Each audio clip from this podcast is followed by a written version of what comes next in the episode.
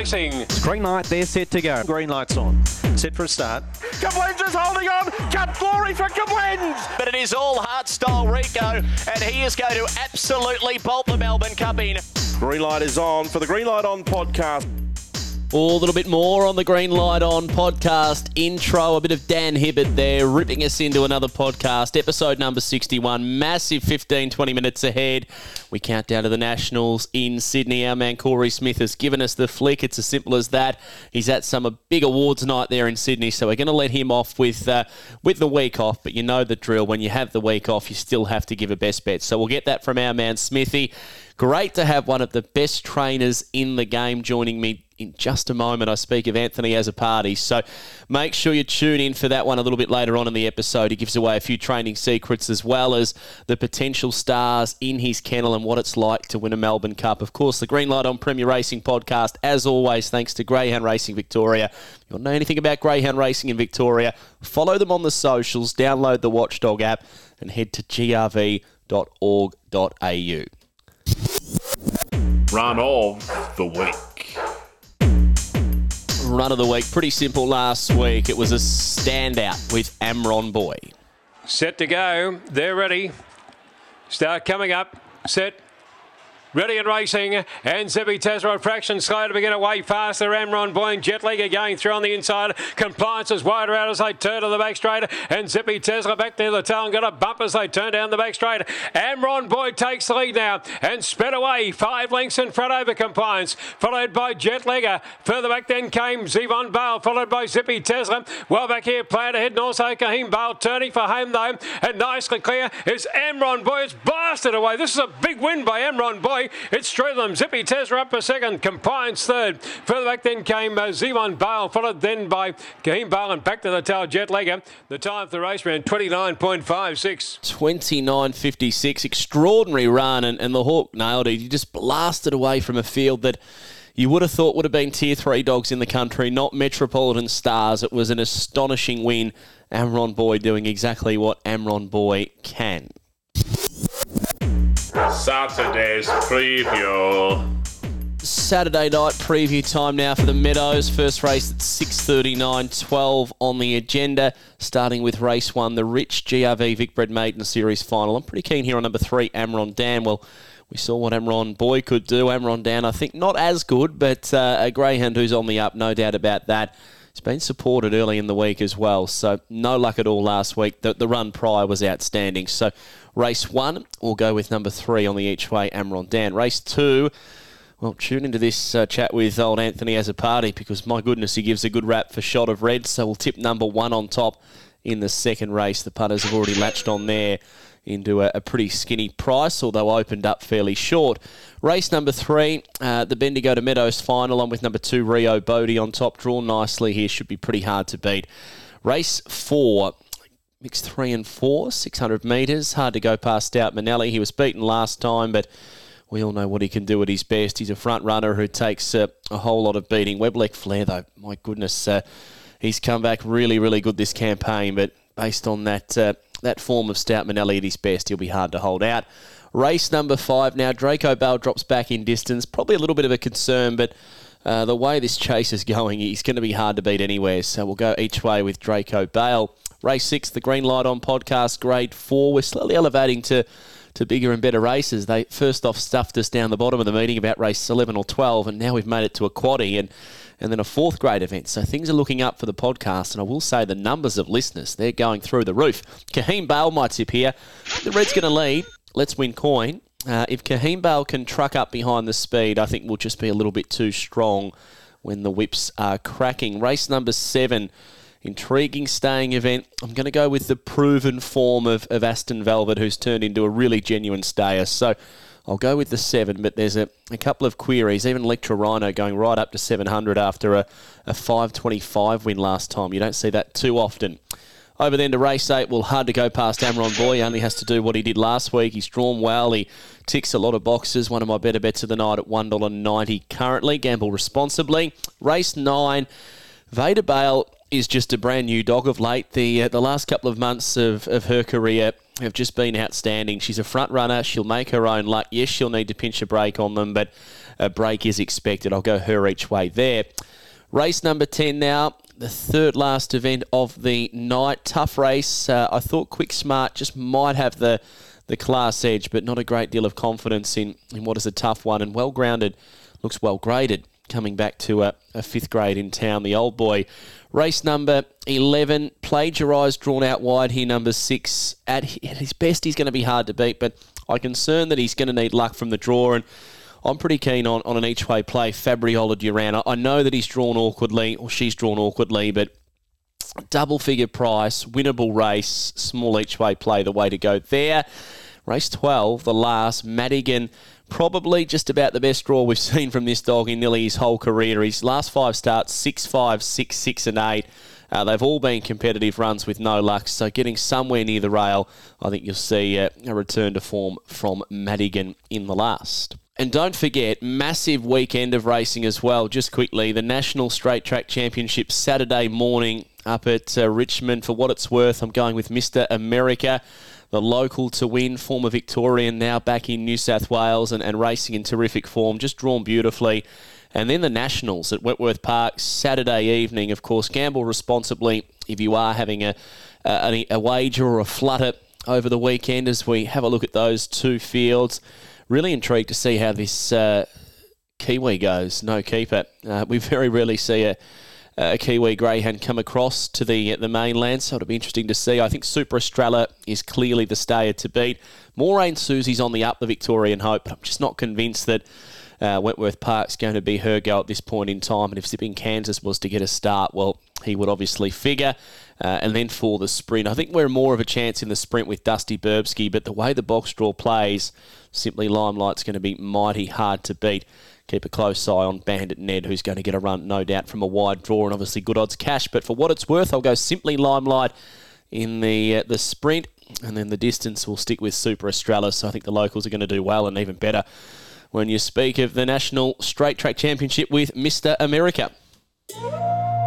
Punters Punting Club. Well, as I said, our man Smithy's up there in Sydney at an awards night when I'm uh, recording this. So he didn't give me too much, but he said, I, I do like one, Jimmy. I do like one at the Meadows. So we'll confirm that in just a moment. My punters punting club. Look, oh, I've toyed up between a couple, but the way Amron Boy went last time, I think he's going to be really hard to beat. So I'll have $25 a win on Amron Boy, and I'll have $12.50 each way on Kahim Baylor.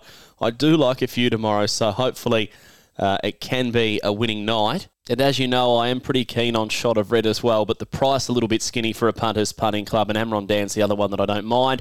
Uh, our man Smithy, I'll, I'll read the message out because I wasn't too sure what to make of this. He says, race nine Number three, Vader Bale to place, but he thinks it will lead and hold on. So he's sort of saying that he thinks it'll win, but I think he's going to go $50 the place in the Punters Punting Club this week. Always gamble responsibly. Never gamble more than you can afford to lose. You know the drill, punters.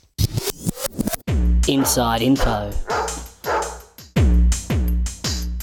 Well, it feels a little bit like fishing for me, uh, trying to net that big elusive catch. It's taken me 61 episodes to catch one of the biggest fish in the greyhound racing game. I speak of Mr. Anthony Azzopardi. He's a big fan of the podcast, and I finally got a hold of him. Anth, how are you, mate? Yeah, good, mate. Yourself? Oh, I'm very good, mate. Very, very happy to have you on. Before we delve into uh, what's happening Saturday night at the Meadows, let's just quickly chat a little bit about you. You originally grew up in Sydney. Can you can you just tell me the story, if for those who haven't heard it, of how you got involved in greyhound racing? I think it's an absolute ripper. Yeah, look, um, one morning we are down at Penrith Trots, hobbling a few horses up. For my, my dad was um, working a few horses, and at the time they were trialing at Penrith the dogs in the middle, and we couldn't get on the track till they were finished. And and I end up wandering up the grandstand watching these dogs going round and round. And yeah, from there I thought, geez, they're, they're all right. And um, yeah, I asked my old man, that, that, could he buy me a dog? And he got me a dog. And that's where it all took off. And we end up getting rid of the horses at the end and training dogs together. And mate, did, did you ever think that you'd get to the highs that you've got to in, in especially the most recent years since the move down to Melbourne to to win, I guess, the ultimate achievement in greyhound racing, a Melbourne Cup with your boy Whiskey Riot. Uh, do you pinch yourself with just how much success you've had? Oh, yeah, you look back, you know, sometimes the late nights driving and you think about it, you yeah, you do. You really, I, Mm. you know, that meant everything to me. That was my whole goal. That, Mm. that I set off a goal when I f- first started training. It was a very high goal, I suppose, but, you know, everyone's got their goals, and that was a goal I really wanted to get. And, yeah, to get it, you know, I've been in four of them now, four in a row, and the three missed, and yeah, it's heartbreaking walk going home, you know, having that opportunity missed, but to actually win it, it's just amazing thing, you know. Does the drive change now that you've won it? I always say, you know, for, for those who have won a big race, is the fire still in the belly? And, and most people I speak to, they say they actually want it more the second time. Yeah, most definitely. I, I yeah, sort of, yeah, I, I got, I, I was bigger than ever, really. I, I just want to like to breed my own to get there now, you know, like, yeah, I've trained dogs for people and that, but my goal is now is to breed one of my litters and trying to achieve something like that, you know. And mate, if there's one key to, to being a successful trainer, I know everybody who listens to the podcast would, I guess, aspire to be a, an Anthony Azzopardi and have the success that you've had in the sport. Is there is there one thing that you'd you'd say to them that I guess is a bit of an advice or, or something along those lines to help them strive to to hopefully you know get to the, the level that you got to? Yeah, look, it's it is a lot of things really. Like, it's not easy. I tell you, it's not really easy at all. I think it's a full time job really to get your best out of your greyhound. I've got to be honest. It, it, you have to be there every day, all you know, most of the day with them, and you got to look quality. It's, it's in the quality. The animal's got to have it. If the animal hasn't got it, you're not. You know, no matter what you do, you're not going to go anywhere. You know, but you know, you've got to be patient. You've got to have your animal healthy and fit. The fit's a very big thing in my kennel. I, I like to have them really extremely fit. Um, and they've got to be happy. Uh, if if they're not happy, they won't perform for you. Uh, that's my belief, and I've always followed that, and it's always worked for me. And you say fit, is that through trialing? Is that through free galloping? What what do you sort of recommend in, in that sense? Well, I set up my farm to sort of not to get off my farm. I can work them up my 350 metre straight track. I've got sand run, scallop, and paddocks and that.